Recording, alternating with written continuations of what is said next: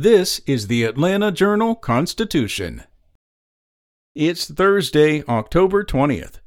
The chairwoman of the Taylor County Republican Party has pleaded guilty to a misdemeanor charge related to her participation in the U.S. Capitol riot on January 6, 2021.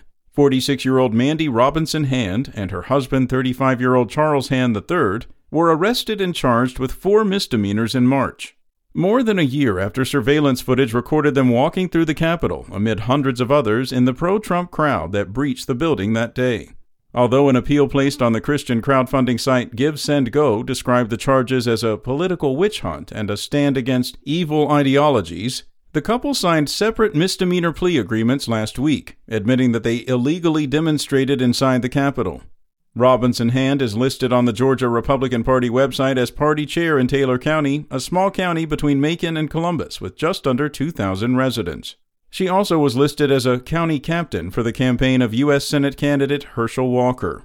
Neither Robinson Hand nor the Georgia Republican Party responded to requests to comment, but at the time of the Hand's arrests, GOP State Executive Director Brandon Moye condemned any violence that took place on January 6, 2021. The hands are not charged with a violent crime. In other news, Georgia's top races have already attracted more than $360 million in spending, and TV stations are benefiting from the gusher of cash while taking steps to rake in even more. With Georgia emerging as the nation's premier battleground state, local TV stations are adding more telecasts to make the most of the surge.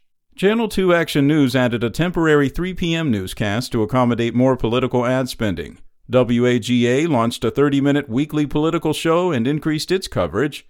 Other outlets, including WXIA and Atlanta News First, have amped up their campaign coverage. This is not a new trend. In 2017, WATL added a 7 p.m. newscast to make the most of the flood of ads during a special election in Georgia's 6th congressional district.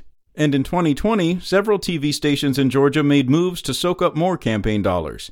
But the maneuvering comes as Georgia is poised again to be at the center of the national political drama and ahead of a likely weeks long runoff period that could attract tens of millions of dollars more in spending. Next, Hispanic voters in Georgia appear to be in the mood for a course correction. That's according to an Atlanta Journal Constitution, Georgia News Collaborative poll released yesterday, two days into the start of in person early voting. Just 6% of respondents said they think the country is headed in the right direction, and a majority also disapproves of Joe Biden's job performance. In Georgia, the views of the Hispanic community seem to be carrying more significance than ever before, with Republicans joining Democrats this election cycle in seriously investing in Latino voter outreach. Though Latino registered voters make up a small share of the overall electorate, their numbers have grown rapidly and could prove instrumental in determining the result of tightly contested statewide races. The poll of 309 likely voters, all of whom self identified as Hispanic or Latino, was conducted October 11th and 12th by UGA's School of Policy and International Affairs. It was commissioned by the Georgia News Collaborative, a consortium of Georgia news organizations committed to strengthening local news, and has a margin of error of 5.6 percentage points.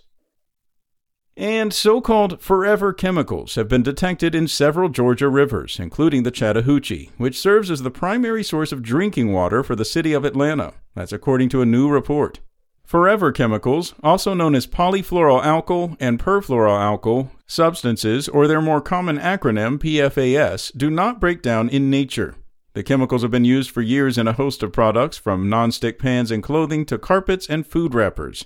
Several PFAs have been linked to serious health conditions, including cancers, immune system suppression, elevated cholesterol, and decreased infant and fetal growth. As part of the PFAS survey announced Tuesday, members of the Waterkeeper Alliance, a nonprofit coalition of more than 350 water protection groups in the U.S. and abroad, tested 114 waterways across 34 states and Washington. The group took samples directly from rivers, not from purified drinking water. The group found that 83% of surface waters tested contained traces of at least one PFAS. Georgia tied for second with North Carolina for the most individual locations testing positive for PFAS with 18. Only Maryland turned up more sites with evidence of contamination. SpokenLayer